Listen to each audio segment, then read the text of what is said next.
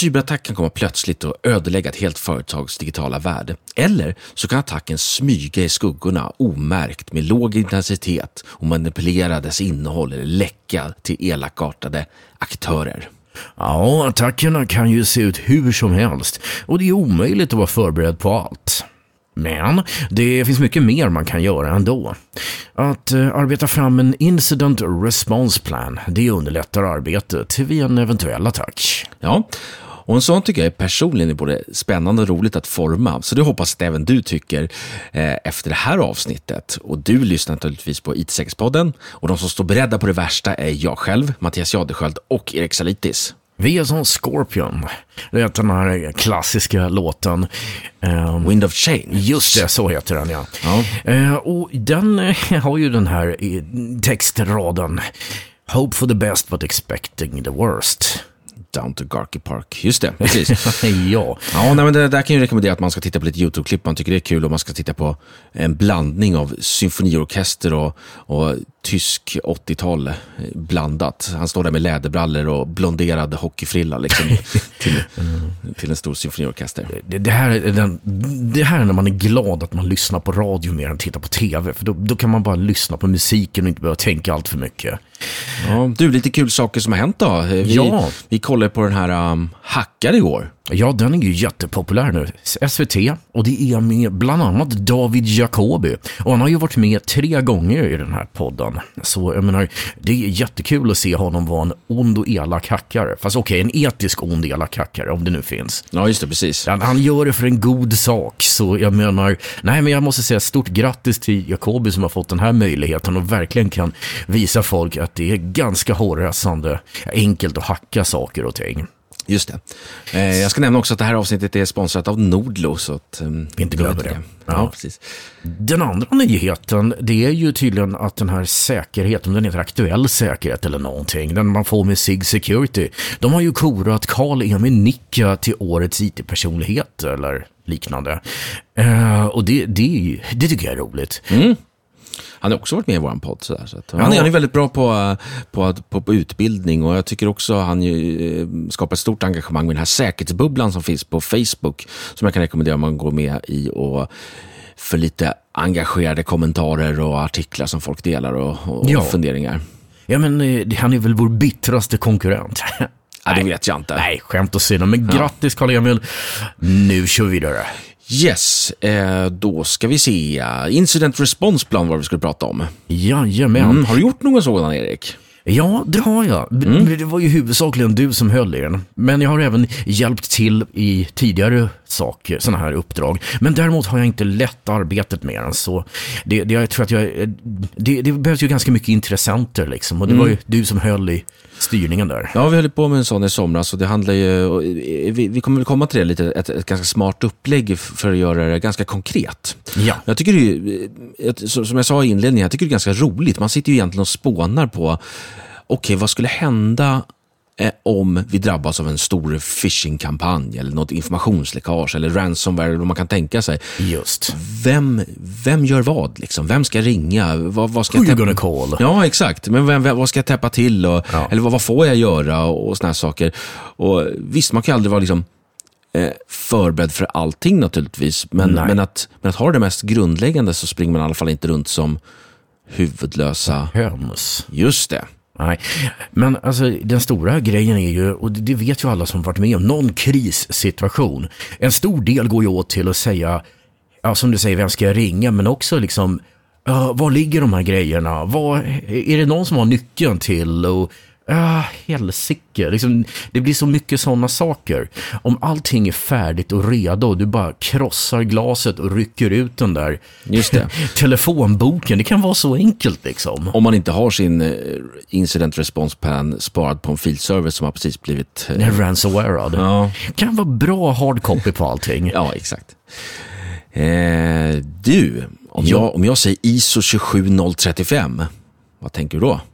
Uh, boring. Nej, nej, ja. nej, det är fel svar. Mm. Nej, men nej, jag, jag känner inte till det. Ja, men det är en del inom ISO då, som handlar just om Information Security Incident Management.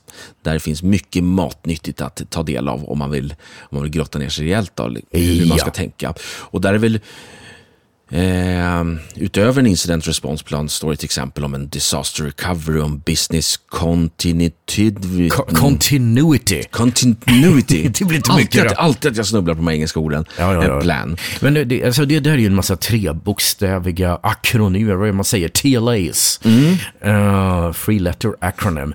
Vad betyder de? Ja, men vi tar en disaster recovery då. Vi tar det lite snabbt. För det hänger lite ihop de här sakerna. Men Ja. vi, det är inte det vi ska prata om djupdyka idag. Men en disaster recovery handlar egentligen om, okej, eh, allt, allting är otillgängligt och kraschat. Hur, hur, går vi till, hur, hur tar vi oss tillbaka till normalläge igen helt enkelt? Och det förutsätter väl då att det går att ta sig tillbaka till ett normalläge, eller hur? Mm. Precis. Medan en business Continuity plan. Ja, där så handlar det mer om Okej, allting är otillgängligt. Ja. Vad kan vi göra då? Jag, menar, jag, leker med tanken till exempel om man, om man hade massa butiker så var kanske butikssystemet nere och man kan inte kan ta betalt och sådana saker. Ja, vad gör vi då? Ja. Papper och penna till exempel eller vad Just. som helst. Det kan vara en sån plan helt enkelt. Det- Men det kan också vara mycket mer brutalt, för att jag menar ransomware, ja, det, då kastar man ju in sin incidentrespons och kör järnet. Ja, just det. Mm. Men däremot så brann hela, hela serverhallen ner igår. Trist. Ja, det är tråkigt. Det, det är liksom, då är det en annan grej. Du, du kan liksom bara, mm, okej, det finns ingenting kvar att starta upp. Så när man pratar om den typen av continuity planning, då är det frågan om såna hot standby-sajter och allt möjligt. Alltså i form av att, ja, vi har en annan datahall som man bara trycker på en knapp och så rullar allting igång igen. För då är det egentligen inte en fråga om att du hanterar en incident, utan du, du jobbar direkt mot din egen överlevnad som företag. Mm, just det. Det är en helt annan nivå. Mm. Men jag, men jag kan tänka mig att om du inte har någon plan så kommer du ramla rakt igenom hela den här incidentresponsen och hamna i en ofrivillig business continu continuity plan. Ja, just det. Eller ofrivillig, men jag menar du, du inte kan hantera. Ja, precis. Blir man kan ju säga så här, om man har den där magiska knappen som du pratar om i det där hot datacentret, då behöver man inte tänka så mycket på det där. Då bara, eh, allt, allting kraschar, då, då går vi dit och trycker på knappen. Då är det det som är planen. ja, ja, men, grejen- tänka har man ju gjort. Det är bara Mm. det att man har skiftat bördan och tänka till innan det händer till, till efter liksom. Och det gör hela skillnaden. Alltså det, de här grejerna är ju ungefär som att ha en, en hemförsäkring. Den bästa hemförsäkringen den kostar bara en massa pengar och du kommer aldrig någonsin behöva ringa försäkringsbolaget. va? Nej, Men, men att inte ha någon form av hemförsäkring när det händer någonting, ja. ja. Då, då, Åh, nämn inte försäkring. Nu börjar, nu börjar jag tänka på min, min nya tv som jag köpte och eh, borrade i de här fötterna på den och eh, tvn sprack. Och utan drullesförsäkring så var det inte så jätteroligt. Ja, du kan ju ha det som en spräckt tavelram eller någonting om du vill visa modern konst. Ja, precis. Eh, för jag skulle sätta upp den på väggen. Och då, Ja. och, och då jag tar en liten sidostory då. Ja, ja, då, ja. så frågar min syrra så här mig, ha, ha, hade du, eh, hade den inte färdiga hål i tvn? Men nu har den det. Ja, precis. Fan, nej, jag är inte så galen som borrar egna hål i tvn. I alla fall. Ehm, men det gick inte så bra. Så att försäkringsbolag är tufft. Men i det här fallet så är det naturligtvis bra.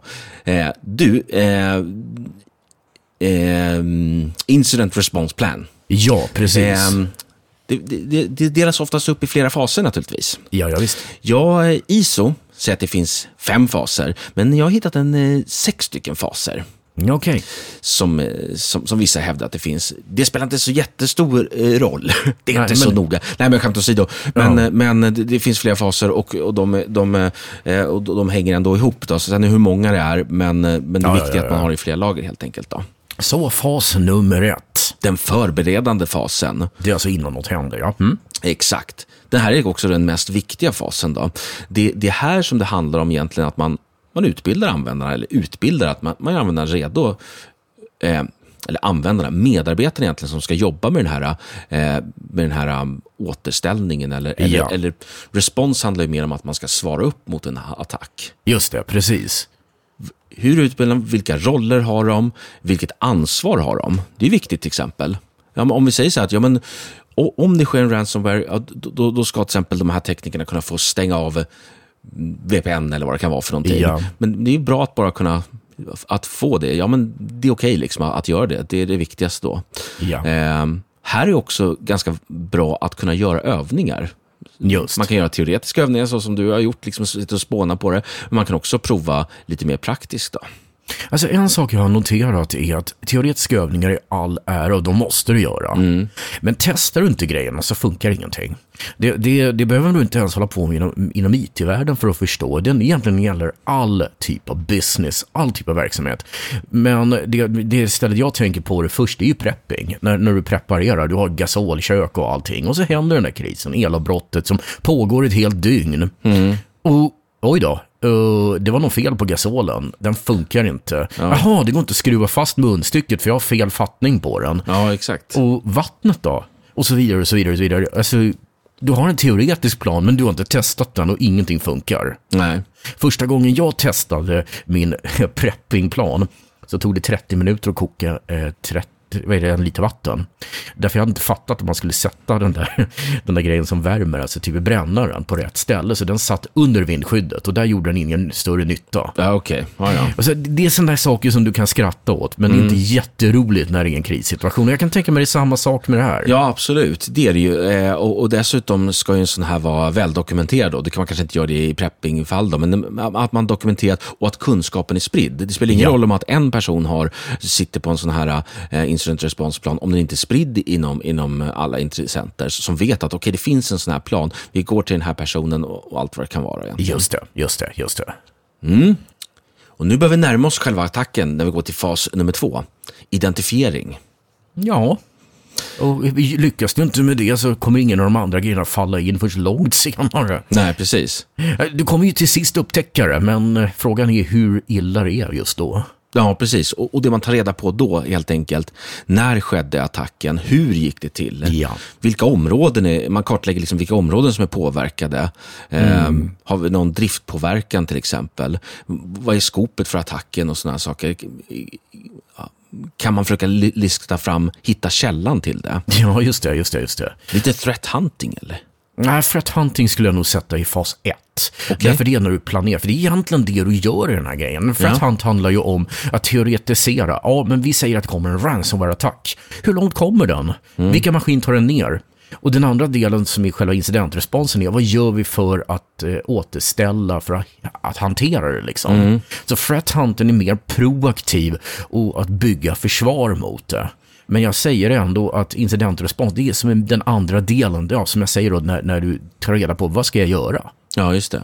Mm. Så att eh, jag skulle säga att all, all typ av teori, teori är över i fas 2, eller hur? Då är det på riktigt. Ja, exakt. Det är det ju. Ja. Så det här ska man ha nedskrivet då, liksom, hur, hur man kanske går tillväga. Det kan ju vara sådana väldigt konkreta saker, som har med phishing, det, phishing en kampanj då, som jag hade som exempel. Men då kan det vara till ja. exempel att jag tittar på de här ställena i spamfiltret eller mailsystemet eller vad det kan vara för, för någonting. Okej, okay. i fas 2 har vi konstaterat att nu är det en incident. Mm. Vad händer då? Vad gör vi? Ja, det är just det här då att, att, liksom, att man tar reda på när och hur och i vilken område som är, som är planerat. Då egentligen. Så man försöker ta reda på så mycket som möjligt, kartlägga mm. helt enkelt. Ja, ja, Sen går man till, till, steg nummer tre. Det var ju planen. Just det. Och det är ju inneslutning eller vad man ska säga. Containment, vad säger man? Containment, ja precis. Det här är min försvenskade. Containment. Ja, det, det, det, är så militärt. We have a containment problem. Mm. Okej, okay, vi vet helt plötsligt mer om attacken. Panik. Det, första man det var väl det vi inte skulle göra? Nej, Försök precis. igen.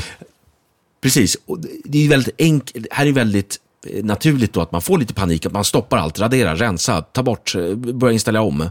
Lägg ut, lägg... Nej. Ja, precis. Men just de delarna eh, är ju, alltså om man börjar rensa och radera är ju, är, är farligt eller man ska säga, eller, eller dåligt, är liksom rent forensiskt arbete som man kanske kommer, som man kommer till lite senare liksom, ja. i lessons learn-delen. Um, För det är ju den där eviga grejen. Ska vi prioritera och få igång grejerna, då raderar vi beviskedjan. Mm. Eller åtminstone kontaminerar den så den inte längre är möjlig att... att du, får, du får ju lägga in vilka bevis du vill i en rättegång, men de kommer ju inte att fungerar särskilt bra. Nu bara, ja, vi har ju tagit bort lite av loggan och ändrat så här. Ja, okej, okay, bra. Ja, precis. Och, och, och den här um, containment-delen då, eller inneslutningsfasen. Ja. Eh, ska man också inte glömma att det finns ju både kortsiktiga och långsiktiga lösningar som man kan jobba ja. med. Så det kan man också fundera på när man, när man skriver en sån här plan eller, eller simulerar en sån här plan. Ja visst, långsiktiga saker kan ju vara till exempel, eller kortsiktiga kan vara att man, man stänger av eh, mailtrafiken då, till exempel, om jag tar mitt ja. fortsatta exempel. Medan det kanske långsiktiga är någonting annat då, byte till något. Just det. Vad det kan vara. Ja, ja, ja, ja visst absolut, självklart. Ja. Eh, fas nummer fyra.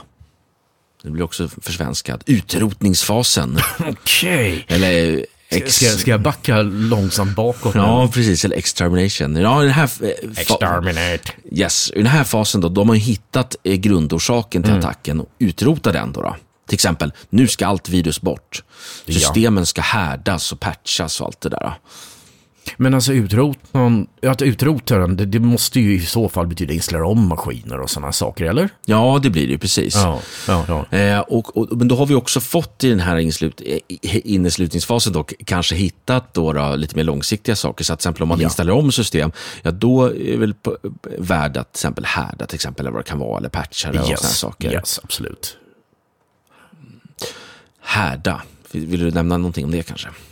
I i incidentresponsen så känns det som att härdningen måste ju komma lite grann efteråt när man, när, när man funderar på För att jag menar, man härdar ju maskinerna innan en katastrof. Ja, Och har man gått igenom en katastrof, då är man ju innan nästa katastrof. Då kan man börja rulla in det. Det känns som härdningen kan ju inte vara en riktigt prioriterad del av av att jag kommer på hur härdar vi maskiner, det måste ju vara färdigt. Det är så här, du har en mall för när en ny maskin går upp, då har den härdade inställningar redan.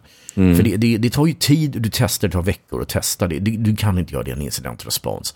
Det, det, det, det är omöjligt. nej för på något sätt är vi fortfarande i liksom i krisläget här liksom. Ja, vi, ska igång, vi, ska, vi, har, vi har pri- prioriterat en, en väg att köra. Nu måste vi komma till mål, vilket oftast betyder väl då åter i drift eller någonting. Eller kanske vi har tagit bort hela datacentret, det är avstängt. Mm. Vi har gått över till en backup och nu så är det forens, forensikerna som ska in. För nu, nu, nu har vi hela beviskedjan sparad förhoppningsvis. Mm. Men det är, en, det är lite exakt hur man drar den vägen, det får man ju diskutera. Jo, men det, det finns ju också en poäng med att till exempel, okej, här, här där kanske man tänker just att det här, det här är ganska lång, att, att det tar lång tid att fixa. Men det finns ju en poäng då till exempel att, okej, kris och panik, vi har, hitt, vi har hittat grundorsaken. Ja. så börjar man installera om systemen och då har man ju samma dåliga säkerhetsskydd ändå. Så någonting måste man göra. Liksom. Ja, man, måste ju, ja, ja. man måste ju se till att, liksom, att man täpper till eh, det uppenbara. Ja, eller hur? Visst är det så? Mm. Vi går vidare. Fas nummer fem, Ja. återställning. Ja, just det. Men vänta, ta härda maskinerna, var inte det en bit av återställningen? Eller?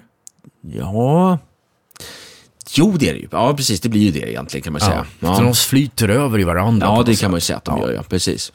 Men också det är vi- viktigt då att liksom återställningar, att det också måste vara ganska genomtänkt på ett sätt. Visst, det beror, det beror på omfattningen av det, men, men, men här, är vi, här är vi lite i den här disaster recovery-planen egentligen då. Att, ja, till exempel, eh, vilka system ska upp först? Eh, Ja, ja, ja. ska man ju kanske tänka på. Det, då måste man också få in olika eh, synvinklar från olika delar av verksamheten. Yes. För i vissa, du som IT-person kanske tycker att vissa system är viktiga, men det kanske inte är det som är mest verksamhetskritiskt till exempel. Mhm. Helt enkelt diskutera vilket ska upp först. Och sen också ska man också tänka på, innan man börjar återläsningen, kan jag lita på backupen som finns? Ja, precis. Det är ju den här, det, det lilla i i CIA-triaden, det här med integritet, eller som du sa igår till mig faktiskt, är det riktighet är den bättre översättningen där? Det har man ju hört ett ett par gånger, men jag tänker inte på det. Men i alla fall, riktighet, är, är informationen pålitlig? Jag vet, jag vet att eh, Anders Sandberg som har varit med i den här podden några gånger hade ju en ganska rolig idé till att förstöra om man var hackare. Och det är helt enkelt ta de här viktiga dokumenten som Excel-blad och allting och så gör små felaktigheter i bokföringen. Ingenting jättelätt att se. Det kommer bli mycket intressant att försöka återställa det sen. För det, det är inte uppenbart att något är fel förrän långt senare. Ja, just det. Så frågan är hur kollar man riktighet? Hur vet man att inte det är gjort? Vi fick tillbaka allt från backupen och ingenting verkar krypterat.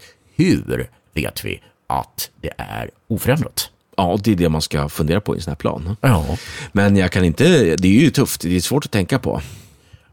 ja det är lätt att tänka på. Det är, Ja, det är lätt värre att att göra i verkligheten. Ja, det är det det är alltid lättare att snacka och tänka än att göra. Mm, för, för att eh, det finns ju exempel med ransomware till exempel. Ja, Eh, eh, avancerade sådana brukar man ju titta, brukar de ju försöka kryptera backup-systemet. ja precis. Och det måste man ju ha med i plan. Och där har du ju threat hunten. Och Den är långt in i incidentresponsen. Den har ingenting att göra med den. Det är den som ska göra att incidentresponsen kanske inte behövs. Inte just det läget i alla fall. Mm. Och då, då, då tycker jag, då måste ju titta på riktiga attacker och säga, ja men threat hunt för ransomware. Ja, är backuperna förändringsbara? Om jag tar över en server, kan jag instruera servern att radera sina egna backuper? Vissa backupsystem tillåter det. Mm. Det är jättedåligt. Ja, ja, ja precis. Mm. Ehm, och, och i den här fasen, återställningen, då, då ska man också fundera på ehm, vilka liksom, verktyg man har för att, eh, för att det här inte ska ske igen också. Ska man fundera på sådana saker. Och, ehm, har du varit med om något sånt där arbete, till exempel, där man har återställt någonting och så börjar man fundera om förbättringsåtgärder och så? Egentligen så är det ju alltid så det går till. Därför att, okej, det, här, är- det här låter som jag förordar att förstöra servrar. Det gör jag inte. Nej. Men om det väl händer att tvingas återställa maskinerna och i vissa lägen får man installera om allting, för man kanske inte kan lita på vissa saker. Ja, det är en otroligt bra sätt att förbättra saker på. För det är så här, det är många gånger vi säger, du, vi behöver inte den där jävla maskinen, för, för, nu ska jag inte säga så, men kasta bort den. Eller, du, jag hittade det felet som har plågat den här maskinen under alla år, men, men nu, nu har jag fått igång den. Det finns mycket sådana här, men det egentligen handlar om att se någonting bra i en dålig situation. Så att, att en total återställning, det, det, det tvingar dig att, att tänka om allting. Mm, just det. Eh, men, men det är också en sån här sak som jag har tänkt på. Hur många har rutiner för manuell återställning av en server? Jag menar, du kanske har en mall. Det ska du ju ha. Du kanske har en massa group policies eller motsvarigheten. Du kanske har Ansible om du har Linux eller någonting. Du trycker ut allting. Jättebra. Men eh, om du skulle installera om en väldigt viktigt system och du måste installera det nästan som du tar en USB-stick och kör igång den. Har du en plan för det? Vet du exakt hur du ska konfigurera grejerna? I, I värsta situation så kanske du måste sitta och bygga upp någonting från grunden. Kan du det? För det är skillnaden mellan att det tar fyra timmar eller fyra dagar. Mm. Och det är också sådana där saker. Ja, precis. Ja, det är så. Och, ehm, och vi kommer lite över lite på den sista fasen då. Lessons learned. Ja, verkligen. Och det, och det här är någonting som också Don't har... get hacked. Nej, precis. Och liksom, ehm, det här är väl någonting, en, en fas som jag tycker slarvas med rent generellt. Ja. Sådär. Man genomför något projekt eller en stor förändring, eller, eller i det här fallet då, eh, kaoset har lagt sig, man pustar ut. Inte orkar man, då vill man ju helst inte diskutera det här om. Nu, nu, har jag, nu har jag jobbat över här och jobbat som en galning en veckas tid. Nu, Ja. nu ligger jag back här, så nu, nu lämnar jag det här bakom mig och, kör vidare. Alltså, en sak jag har märkt när man har återkommit till, till en normal situation efter en krasch, en, en ö, hackning eller någonting. För det behöver ju inte vara en hackare. Det, det kan ju vara ett haveri, ett stort haveri. Det är det att man det, det kommer att vara en massa saker som har blivit mycket bättre som jag sa tidigare, men också saker och ting som du inte blir klar med. Alltså övervakningen funkar inte riktigt. Eh, De där grejerna är inte igång, vi fixar det nästa vecka. Så du har en, liksom, vad är det man säger på engelska? Death by a thousand paper cuts. Tusen små problem som är ännu inte rättade, som du långsamt håller på och rättar. Ja, Du kan ju hålla på i månader med det. Och ju bättre din incidentplan är, desto mindre sånt. Ja, det är ju härligt. Du vill ju bara i princip kunna ha en process som återställer precis allting. Mm, just det. Så det får man absolut inte glömma och då ska man ju samla hela eh, gänget då som, som är involverade i en, i en incident response plan till ett after action-möte. Då kan man tänka sig hur stämningen är där. Ja. Jag orkar inte prata om det här mer, liksom. man har jobbat sent och ja, allting. ja. Och ska man samlas till möte, ja, men då ska man i alla fall diskutera vad man har lärt sig. Eh, och man, och det blir nästan lite som att man, man går tillbaka till första fasen, där att man, att man går igenom eh, Ja, då, då, har man liksom, då har man ju provtryckt den här te- teorin eller prak, praktiska övningarna på riktigt. Ja, ja, ja naturligtvis. Och att inte ta tillbaka den kunskapen, det vi gjorde jättebra. Och det där vi faktiskt totalt torskade. För att jag, jag har ju varit med om det stora haveriet i Teto 2011. Just det. Jag tror att jag jobbade 60 timmar den veckan och jag jobbade inte ens där. Jag hade slutat på Teto, men de tog mig in tillbaka. Då. Så att jag, jag var ju som, det var en av mina första stora, gigantiska konsultuppdrag och jag var helt utmattad efteråt. Det finns så mycket att berätta där, men det får jag väl egentligen inte då kanske. Nej. Men, men, det hanterades, själva den incidentresponsplanen, jag vet ju många andra kollegor som har varit med, det hanterades ju väldigt bra. Liksom. Det var att man mm. jobbade ju skift och man ja. fick ju med, fanns folk som servade med, med mat och allting runt yes. omkring och sådana saker. Ja, jag måste säga att de gjorde det berömvärt. Och jag ska säga, och det kanske är taskigt att säga, det berodde huvudsakligen på jävligt god vilja. Och en massa folk som verkligen la ner allt de kunde på det. För planen eh, att återställa, den var ju, det fanns ju inte så mycket av en plan. Vad gör du när hela ditt SAN, alltså det här gemensamma disklagringen som alla servrar lägger på, bara borta liksom. Mm. Det, det, är liksom, det är en sån här incidentrespons. Man brukar prata om svarta svanar. Mm. Alltså om du har en sannolikhetsfördelning på olika saker. Ransomware, sannolikhet D. Eh, hackare gör fysiskt intrång, den sannolikheten. Det är som någon flyger in ett flygplan rakt in i datacenter. Det finns inte ens med i planen. Nej. Okej, det var inte det som hände här, men poängen är en svart svan. Den finns ingen sannolikhet för. Det är den där grejen som bara inte kan finnas. Nej. Precis som att det inte finns svarta svanar. Fast det gör det faktiskt.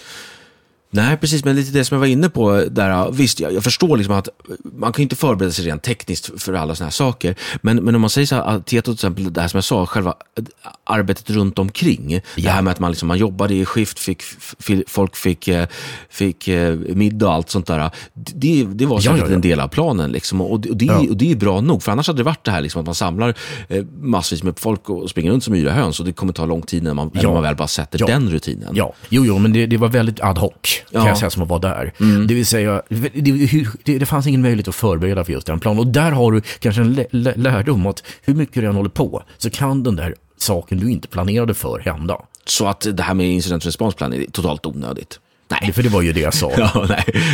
nej, men det är väl mer en fråga om att, att det, är en bra investerad grej. Dessutom, har du en incidentplan och har testat den och gjort brandövningar med personalen, då kommer de att vara mycket bättre på att hantera de delarna som faktiskt inte står i planen. Ja, Om det är 90% av det hela så gör det en jätteskillnad. Ja, verkligen.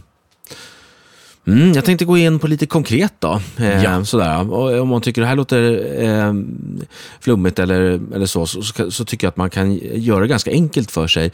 Eh, Gör scenariobaserat, så som vi är inne på. Ja. Eh, skapa ett Word-dokument eller vad som helst. Då. Tänk ut scenario. Eh, tänk på de olika eh, attackdelarna som finns. De som är beskrivna till exempel på eh, MSBs eh, sida. Man kan dela upp det så. Eh, ja. Ransomware, informationsläckage och phishing och allt vad Just. det finns för någonting.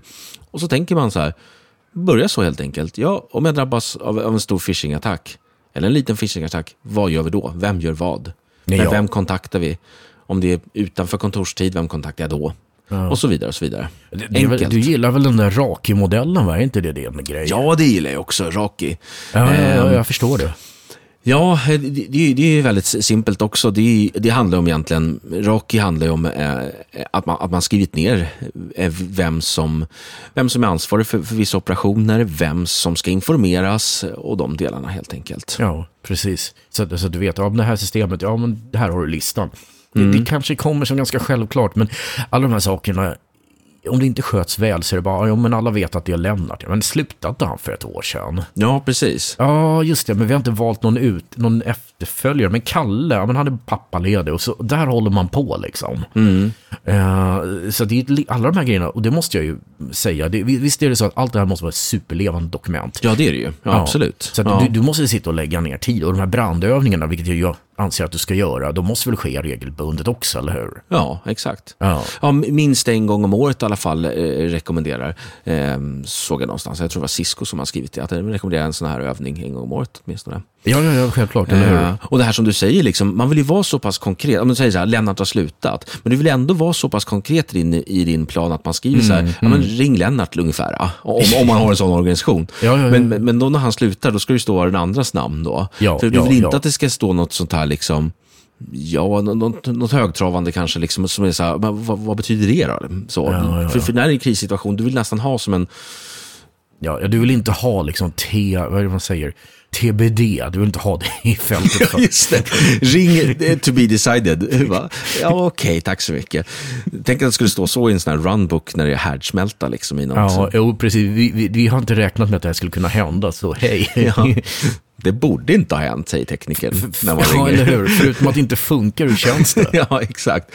Och, och, när, man, och när, man, när, man, när man skriver en sån här plan, då, som vi var lite inne på, det är ju, det är ju förstås roligt, men också är det bra att samla så många eh, olika intressenter eh, som möjligt, för att man får ju Ja. många olika infallsvinklar på det helt enkelt. Ja, visst är det så. Visst är det så. För även, även du som är eh, teknisk specialist eh, tänker inte som, ehm, som de andra gör. Utan, utan det kan komma mycket intressanta saker och man, ser olika Ja, typer av ja. så. Just det. Så det kommer vi rekommendera att man, att man tar tag i och, och jobbar fram en sån här. Absolut. Nej, men det verkar som en bra grej. Men kan vi hantera alla kriser nu då? Jajamän. Det var klart. Famous last words. Men okej, fine. Ja. Eh, jo, just det. Jag ska inte avslöja någonting, men jag ska hinta om det. Nästa vecka, då blir det en cool intervju. Ja, det blir det kanske. Kanske. Ja, man vet ju aldrig. Nej, nej. Men vi hoppas på det i alla fall. Ja, visst. Eh, säger vi tack så mycket för idag. Ja, det gör vi.